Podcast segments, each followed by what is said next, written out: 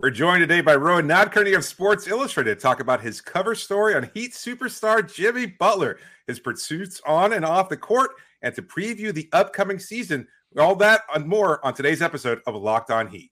You are Locked On Heat, your daily Miami Heat podcast. Part of the Locked On Podcast Network, your team every day.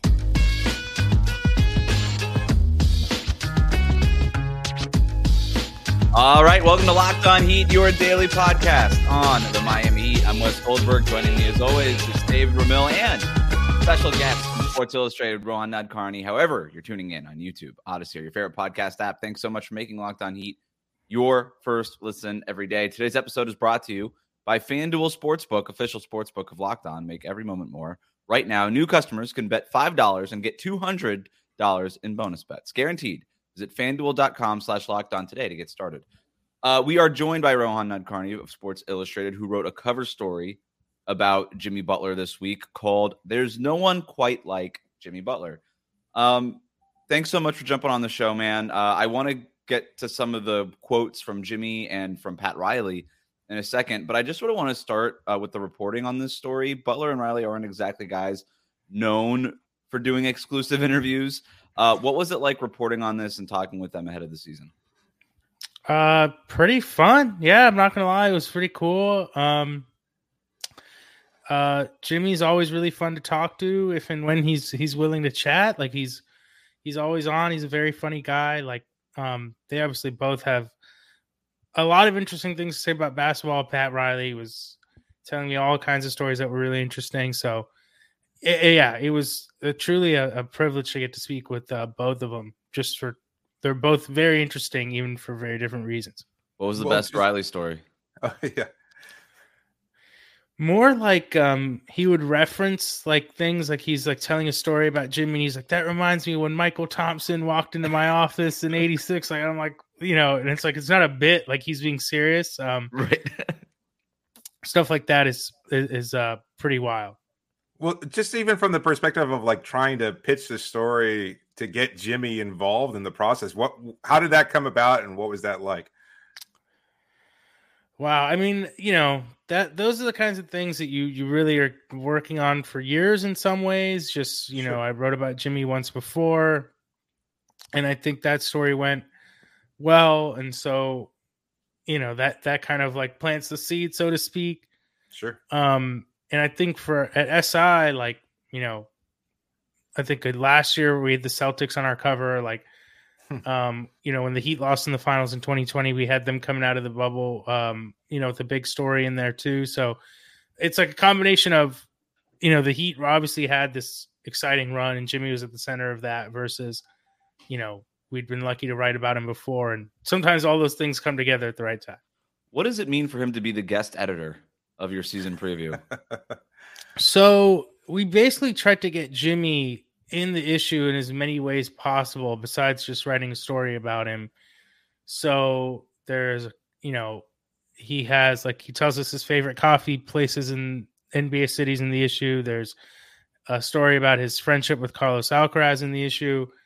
There's like, uh, you know, we asked him a bunch of rapid fire questions like who which rookie should we look after this season which coach and so there's mm. a hmm. bunch of little blurbs about that another thing that's in the issue which is another reason why i hope people really pick it up is uh when you say pick year, it up, pick up a physical copy. Yes, yes, yes. Go to a newsstand or something, or wherever right. it is that you purchase um, Sports Illustrated. Yeah, a bookstore even. Um, wow, Those we had, exist? Yeah, we we had a bunch of like anonymous scouting reports that uh, we get every year, and so Jimmy reacted to a bunch of them, uh, which was pretty fun. And that's all in the issues. So I hope people awesome. go pick it up. I'm gonna go pick it up. Um, I think is that Borders on University still open? I don't remember. I was gonna say, I, I think if you try Barnes and Noble, you might actually have some luck. All right. Um, let me. I, I want to just read you a couple of things that really stood out to me from your own story, which is always weird when people read you things that you wrote. But um, I love this, and it's such a great point. Quote Butler has few friends around the NBA and is basically never seen hanging with them off the court or palling around on their podcasts. First of all, great phrasing about the palling around on podcast because that's literally what those podcasts, those, those player hosted podcasts feel like, uh, which is great. But that's what it that's exactly what it is. Um, why do you think that is? Why, uh, why why did you feel the need to include that kind of detail in the story here? I think just because uh, it's one of those small things that I, I think the totality of what Jimmy does is what sets him apart. But that's that's one of those small things where it feels like he's always going against the grain. He's always challenging things, uh, whether that means like things people say to him or the way his peers act. Right? I feel like he's kind of committed to going against the grain, and it's just yeah, like, like you mentioned, like we see all this. Um, more than ever, right? Like one of the criticisms about the NBA is these guys are too close, too like you know, it, it's a weird thing that people always want to talk about. Like, are these guys friends off the court? I'm I'm cool with it. I don't think there's anything wrong with it, but in a time where like that's a, a thing people worry about, it, Jimmy right. couldn't be you know more further removed from it. And you got like fake beefs like between like Klay Thompson and Paul George that like nobody really cares about, you know, and they used to be friends and now they're not friends anymore. It's a little soap opera esque, and yet Jimmy doesn't really include himself in that. And he finds, I guess, joy with you mentioned you go on to mention some of the people that he hangs out with, right? And, and he's able to just mm-hmm. kind of find friends off the court, like J Balvin, which is really cool. Um, but uh, I do wonder where that I guess just comes from. It's not like he comes from a, a an area that's not known for basketball players. You know what I mean? Like uh, Texas has a bunch of guys that have come out uh, and played in the NBA. So I just, I guess I'm just curious about that entire thing. And and you go on and you say, you know, you you to go back to the, your point about the totality of Jimmy Butler. Um, here's another bit in case you're not uncomfortable enough listening to me read your writing. Uh, Butler's ability to look at what's directly in front of him and not dwell on the past is one of his defining characteristics. It's common for NBA players of Butler's stature to mythologize the summer of despair after a difficult playoff defeat. You'll often hear stories of superstars going into a dark place, replaying critical moments in their mind, and growing a castaway esque beard as they ruminate on their near misses. I love this for two reasons. Number one, you're 100% right. And over the next month or two, we're going to read a ton of stories about how this was the biggest summer of this player's career and how they're going to come back better than ever and how last year didn't end the right way or how they wanted to. And it's a cliche story, right? It's such a cliche story. And I'm kind of sick of reading them, if I'm being honest. The second part about this is that Jimmy Butler is just not a cliche. In all these things that we're talking about, he's just like the opposite of a cliche superstar player. And I do think, and I want I want your opinion on this. I think people have a hard time yes digesting that, relating to it, rooting for it, even maybe. What do you think about that? Yeah, I do think it's interesting. I think, you know, you have to hit a sweet spot, right? Because I think people start to like guys when they act different, but you know, they want to know they they care about certain things as much as fans may care about it, etc.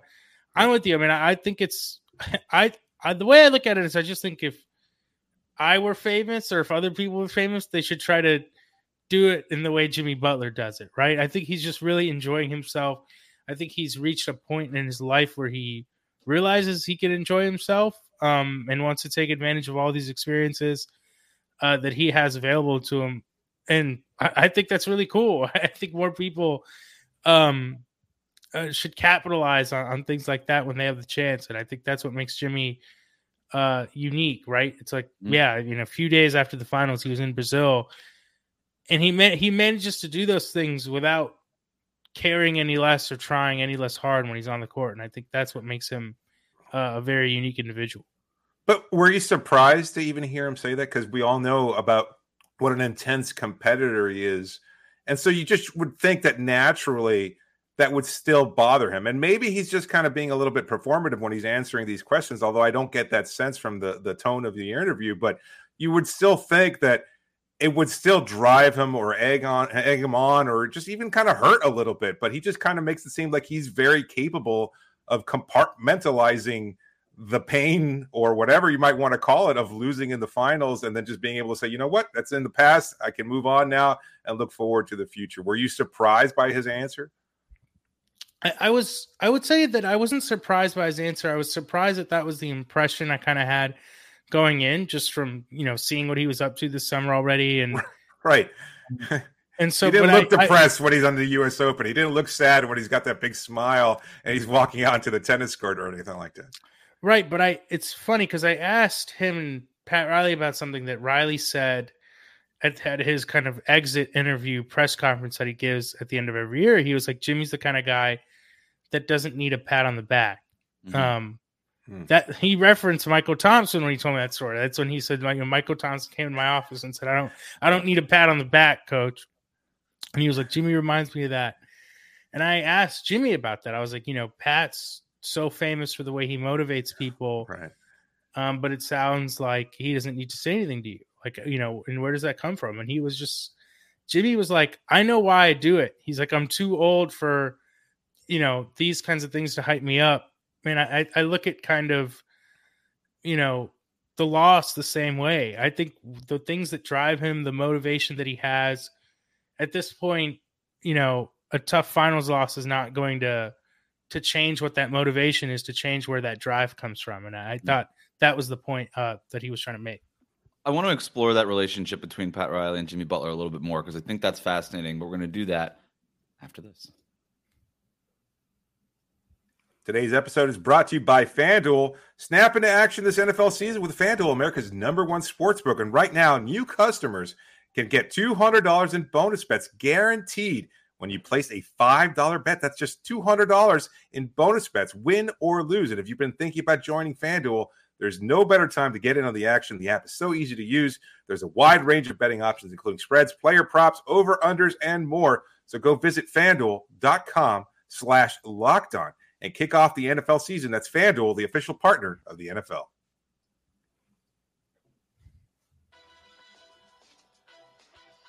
Thanks for making Locked On Heat your first listen every day. Make sure you're subscribed on YouTube and on your favorite podcast app. We will be back on Monday talking about Miami's preseason games over the weekend, Friday night in San Antonio, Memphis on Sunday night. Make sure you are subscribed. Um, not that anybody's playing in that Spurs game. right. It hardly qualifies as a Heat game. More like a summer league game in October. Um, all right, I want to keep talking about that relationship, Rohan, between Jimmy Butler and Pat Riley because it's so interesting because it does feel like they're cut from the same cloth, and yet we don't really hear them other than the that annual press conference that Pat Riley gives that you that you referenced. We don't really hear about that relationship all that much. Um, and I promise this is the last time I'm going to read from your article.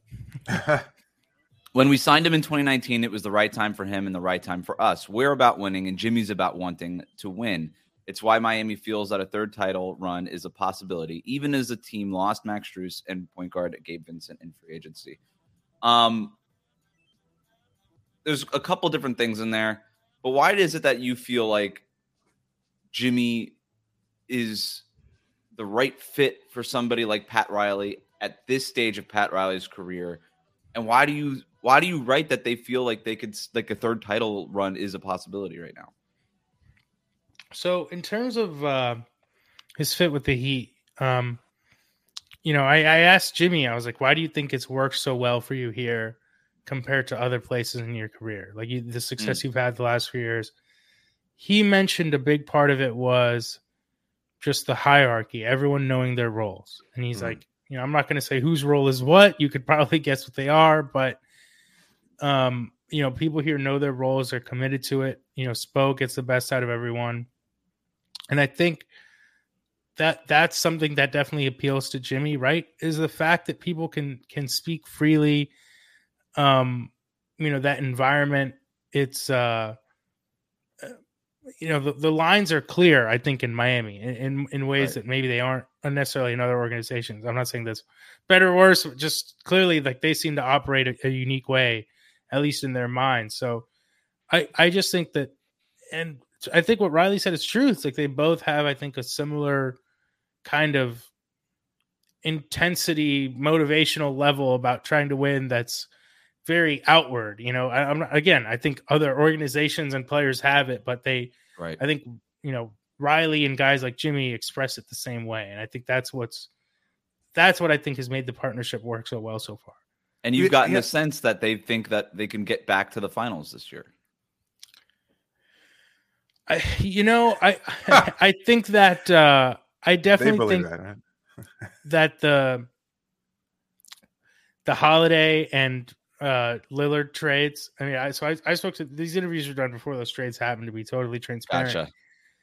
And I so I'm not saying that that's that's changed the belief level. I think they realized that the the climb is going to be harder than it was a couple weeks ago, but I de- I didn't get the sense from anyone I spoke to that this is going to be a gap year. This is any you know. There's none of that like accepting that they've taken a step back um, despite what happened this offseason. I think that the the the confidence is is just as high as it's been at any point. I, I wanted to get back to the the, the Riley situation again. We mm-hmm. were talking about it before and how you know Jimmy kind of compartmentalizes and moves on and things of that sort. But you know Pat Riley so famous for that quote of "There's misery and then there's there's winning and then there's misery," and yet for Jimmy, he just he doesn't seem to kind of want to you know just sit in that misery and be is able to move on. Don't there's you think winning and would, there's not winning for Jimmy? I right? Guess. Yeah. Don't you think that that would create some kind of conflict, or not necessarily conflict? Because I guess they don't really doubt his commitment to winning, but it, it, you know they talk. You talked about the fit. You wrote about the fit, and, and yet maybe he is a little incongruous with the whole idea that you know it's either a championship or bust in Miami.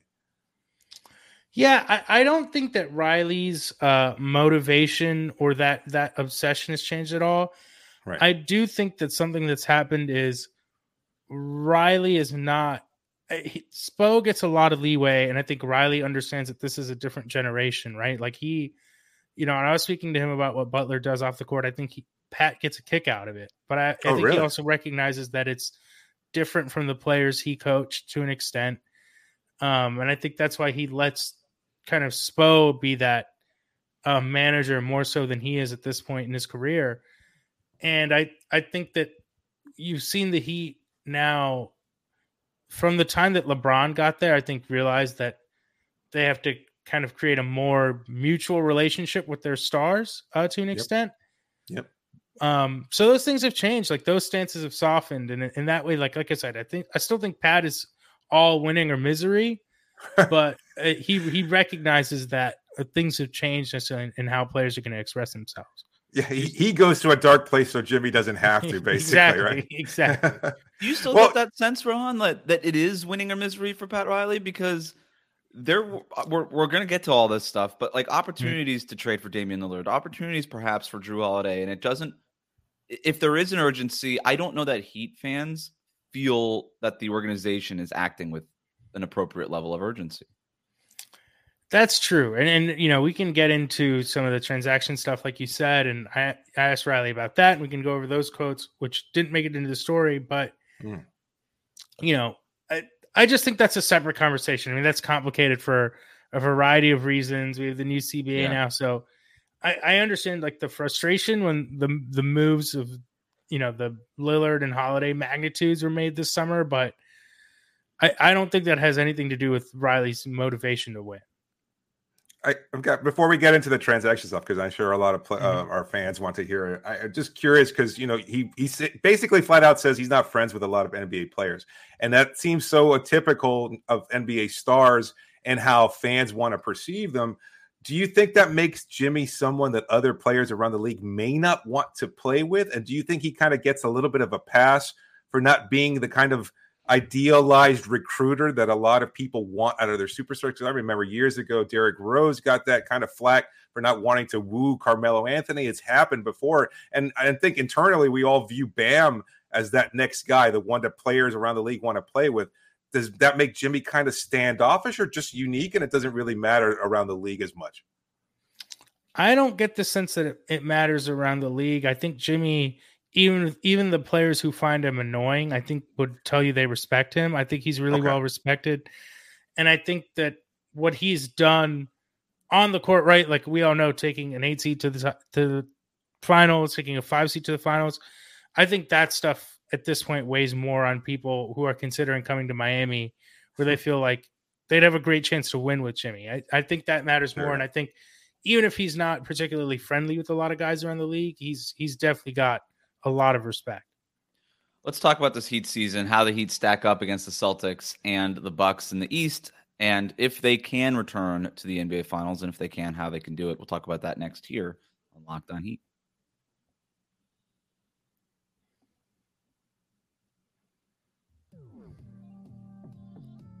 Thanks for making Locked On Heat your first listen every day. Make sure you're subscribed on YouTube and on your favorite podcast app. Before we do talk about the East, Rohan, you mentioned a couple of the quotes that didn't make your story. You have a Hmm. favorite quote, a favorite anecdote, a favorite story, a favorite anything that was on the cutting room floor? I asked Pat Riley if he's tried Jimmy's coffee yet, and he said no, but he did try the Van Leeuwen Big Face ice cream flavor while they were in Milwaukee, um, which I thought was funny. He said he got it in an ice cream cone. What really flavor? wanted to get that in there. It, it- the Jimmy Butler's got a a Big Face coffee flavor. Oh, it's ice the coffee flavor ice cream. Yeah, okay, yeah. got it. Um, Got it in a cone. yeah, kind of hard to got it. picture Pat Riley eating a cone of ice cream, though, right? Yeah, Like, I know. it's yeah. What an Um, image. Yeah. That didn't make it in there. Um, you know, I, I asked Pat, um, Do you think Pat Riley is like a lick or a bite on the cone? Because you can lick Oh. the ice cream cone, or you could just bite right into the ice cream. If you have sensitive teeth, it could be a little troublesome. But I do wonder I'll if let, he's a I'll lick or let a you bite. ask that, uh, Wes, next time you get you in get June, I'll ask him. Yeah, I'll yeah. ask him yeah. in June for his next annual has- press It's conference. availability out of Yeah. Pat nowhere. Riley, are you a licker year- or a biter? A year ago, you had ice cream, according to that side reporter, Yeah, Ruin yeah. Nocturne. We, we want to know exactly Did you how lick or did you bite? um, go ahead, Ron. I'm sorry. No, no, that was a really enjoyable um, detour that we took there. Um, no, that was mostly it. I think we, we can we can bring up um, the Riley co- quotes in context of where we talk about next, but that was honestly probably the most fun thing that we left out. Um, well, what do you think we're going to talk about next? what do you I think we're going to talk about? I I'm I'm confident I'll be able to work it into the conversation. Okay. All right. um, well, we haven't really talked with you at all since the Damian Lillard saga in general. Just what were your thoughts on on how all that went down? Um, and do you think personally that there's a chance of the Heat making it back to the finals now that obviously Lillard is in Milwaukee instead of Miami, and then the the fallout from that Jrue Holiday getting to Boston? Yeah, I mean the Dame stuff um pretty wild. I mean it, it was definitely shocking. Um I, I do think ultimately a lot of it came down to the Heat. If they had great pieces to offer, things people were really excited about, like one young player who is basically slightly better than Herro at the end of the day, Mhm. even like the best Herro projection, I think Sure. if Miami needs someone slightly more tantalizing than that for whatever reason, and maybe they would have been in better position um to make that deal. I do think um for the Heat, so I asked Pat, I was like, do you feel pressure to add someone around Jimmy? You know, one of the things he said was when you make one of these big moves now, you you got to hit on it. You got to hit. And I do think that the second apron has been a concern for the Heat. I mean, it's not a surprise when you look at the moves they made this summer, letting Gabe and Max walk, um, tr- you know, salary dumping Oladipo, Mhm. only really replacing him them with a minimum guys. I think they've been cost cutting this summer. It's no secret they're right under the second apron. I I think that that is kind of something that's been looming over them, um, in terms of how they work on the roster. Um, and obviously that comes into play when you talk about Bradley Beal reporting that Mhm. they didn't pursue Bradley Beal, not just because of the contract, but also because he wouldn't waive the no trade clause, which went with him to Phoenix. And I guess the Suns were fine with it because if Bradley Beal comes over with a no trade clause and you have and you find yourself in a place where you need to get out of that second luxury tax apron or something like that, it obviously becomes much more complicated when Mhm. you can veto any type of trade away from Miami. Um, and so I do wonder how the Heat can look around and say, okay, yeah, we're dealing with the second tax apron. Obviously, some of that has to come from ownership, right? Like, it's not Pat Riley paying for this team. Um, I'm, obviously, he's got a great relationship with Micky Arison, and you know they they have been in lockstep now for almost 30 years. But you know, the Carnival Cruise Lines is the jersey patch. You know what I mean? Like, I don't I don't know that this is a team that's flush with cash the way that even a team like the Knicks or the Lakers or the Warriors or the Celtics are at this point. And I, is that getting in the way now of this team being able to maximize the Jimmy Butler window when you have teams like Milwaukee Uh, and Boston obviously motivated enough to say, you know what, let's just go for it uh, and go ahead and grab Damian Lillard, go ahead and grab Jrue Holiday, where Miami just wasn't able to do it. Not just this summer, but even last summer, where they weren't able to make a trade for Donovan Mitchell or Kevin Durant. I just are they are they almost fantasizing this thing where it's like, all right, you know, we have enough, we have enough, we have enough, and and at the end of the day, they're just not going to have enough. Well, I do think that the irony of it all is they have a pretty big tax bill this year, right? It's the first Right. time they're paying the tax in a while, and they're going to be paying quite a bit of it. I, I, you know, they just got hit with this second apron thing, and I think we're going to find out pretty quickly this year in the NBA that unless you're the Warriors, who are kind of almost grandfathered into the system because they had Steph Klay and Dre on the team already, um, it will if the team's willing to pay in the second apron, if that's the right strategy or not. If Boston is going to be too top heavy, if Phoenix is going to be too top heavy, Milwaukee, um, I think teams want to see how that plays out a little bit. Um, I think teams are still trying to understand the consequences of what does it mean if we don't have our taxpayer mid level. Um, You know, what does it mean when we can't sign, sign buyout guys in the season um, that made a certain amount of money on their last contract? So I think once teams kind of figure out those consequences, we'll, we'll know um, whether the second apron is creating kind of a haves and haves not situation, or if you're in Miami and you finally have your limits, so to speak, um, you can still compete that way. And I think the Heat, in some to some degree, are still finding that out themselves. As far as the, the championship contender thing, I think it's no secret they've taken a hit with what happens with the Bucks and Celtics. But again, I think they're a wanting to see what happens with these teams that are top heavy. B, I think even though they've obviously struck out on some big names, I think they probably still feel like they have moves to make on the board before you know by the deadline at the latest. Hmm.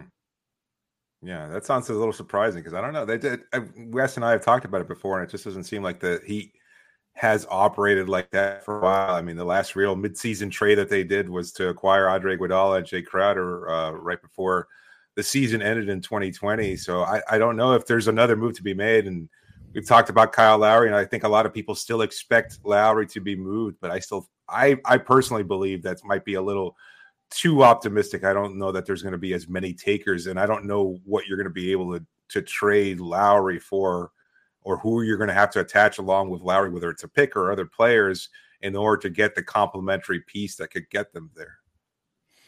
Yeah, I I definitely think it's going to be. It's not. It's easier said than done. Sure. You do think even last year, you think about where someone like Russell Westbrook was by the Right. deadline. Um, you know, people were talking about is he even going to play in the NBA again after this trade, et cetera. Um, he had a bigger contract than Kyle Lowry. He got moved along with the protected first, and the Lakers were able to get valuable players back in that deal.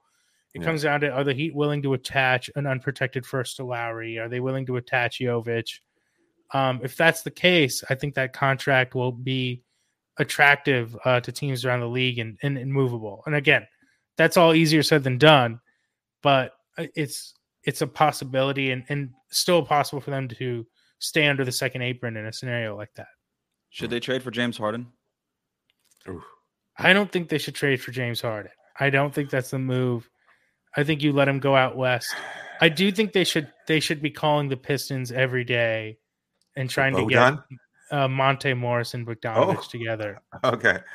That sucks. That's so lame. Like Why? Milwaukee just got Damian Lillard, Boston got Jrue Holiday, and we're like, well, we've got Monte Morris. I would I would pick the Heat to make the finals if they got Monte Morris and Bogdanovich together in that deal. Throw Jovic in there too. Ooh. Throw Not a Jovic in the deal, sending Jovic Yeah. out for Bojan Bogdanovich and Monte Morris. Yeah. Is Monte Morris the starting point guard on this on this team? In that yeah. deal? No. Those are those are two 39% career three-point shooters that you're that would actually be the best uh shooting lineup the Heat have ever put around Jimmy. Bogdanovich averaged 20 last year. He was good. on a bad team. Yeah, he got a lot Yeah, of but like- opportunities But on a bad like team. he He's a like- good player. No, I, I don't want to. I don't want to He was like Bog- Bogdan. he was He's like a good player. 40 he was like 48 39 and 88. What does That's, that deal look like? Is it is That's it just incredible. is it just Kyle Lowry contract wise that you need in that? You could you could fit it for Lowry's contract, but I'd I again I'd throw Jovic in if I had to. And a first? Yeah, Wow. send it in.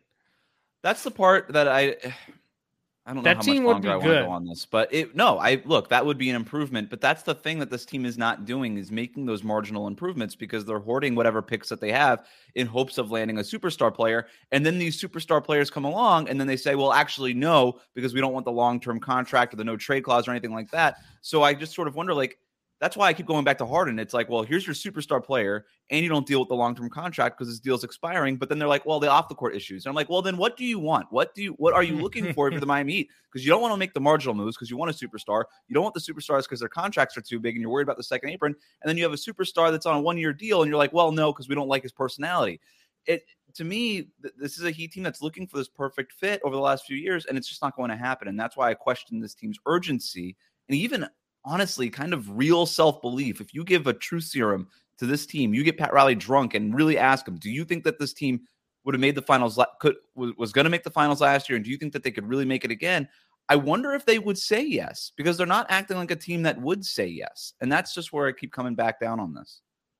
Yeah, I think that's fair. I do think again, if you look at the superstar stuff on a case by case basis, I I think that a big part of it now is you know, I, I floated out Embiid before as someone who who they might want. Like Lillard, I think him being if he was two years younger, I think you would have seen them make a more aggressive pursuit with Portland.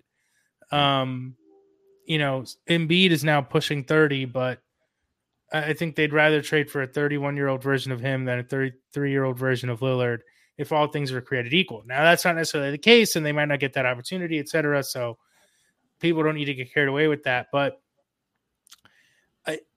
I, I, I, I can understand each time why they didn't make the move, why it didn't happen. And I, uh, you know, like the way the Portland stuff unfolded this summer, could you really say that's a, a fault of the Heat's urgency?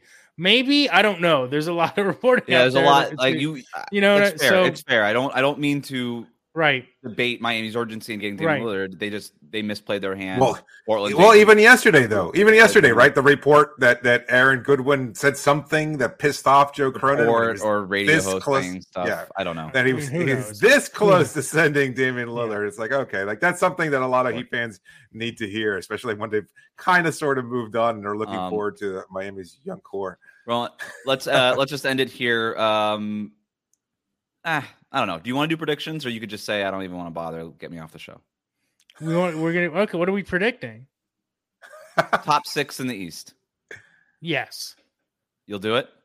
I'll do it. I, I'm I'm coming back around to this team. I still think that the Jovic conversation got way too out of hand. In what sense? Um, In what sense? uh, people are expecting him Gassing to him up play too way much. more than I think he's actually going to play. Um, Okay. But you like the team. Why do you like the team? it's more so that I don't love the East. Like Toronto's worse. Chicago could be good, but they could trade anyone at any second. Um, I guess the Pacers will be better, Yeah. but you know the Hawks might be slightly better, but they also don't have John Collins anymore. So I, I don't know. Like I, it's it's more so with the distrust in the Heat or distrust in the East rather. But Give me your final rankings. Top six. Just you don't have to give me all fifteen. But like, all right, Milwaukee or Boston? Who do you think is better? I'll take Milwaukee for now, then Okay. Boston, All right. then Philly, Yeah. then Cleveland, then New York, then Miami. These are regular Oh. season standings. Yeah. Yeah, that's fine. And then in the playoffs, do you like Miami's chances or like what are we talking about here in terms of the Heat's actual realistic ceiling? As presently constructed, don't love their chances, but I'm I'm willing to give them until the trade deadline um to see what they do with this roster. Fair enough. Uh, this is a team that's $13 million over the luxury tax. So getting below the luxury tax really isn't an option for them. Um, so it's either make a move at the deadline or don't and see what happens, I guess. But um, Rohan, this was such a joy to bring you back on. It's been too long since we've had you on the show. Uh, if you have not read his piece in Sports Illustrated, go check it out. Find a bookstore or a place that find, sells magazines. Jimmy Butler's on the cover, and there's a really cool photo shoot that goes along with it. Um, with some of the like, those shots were done in Miami, right? Some of those That's right. Yeah, yeah, So- absolutely. definitely worth uh, checking that out uh, and grabbing a copy. So thanks so much for making Locked On Heat your first listen every day. Hit that subscribe button on YouTube and follow us on your podcast app.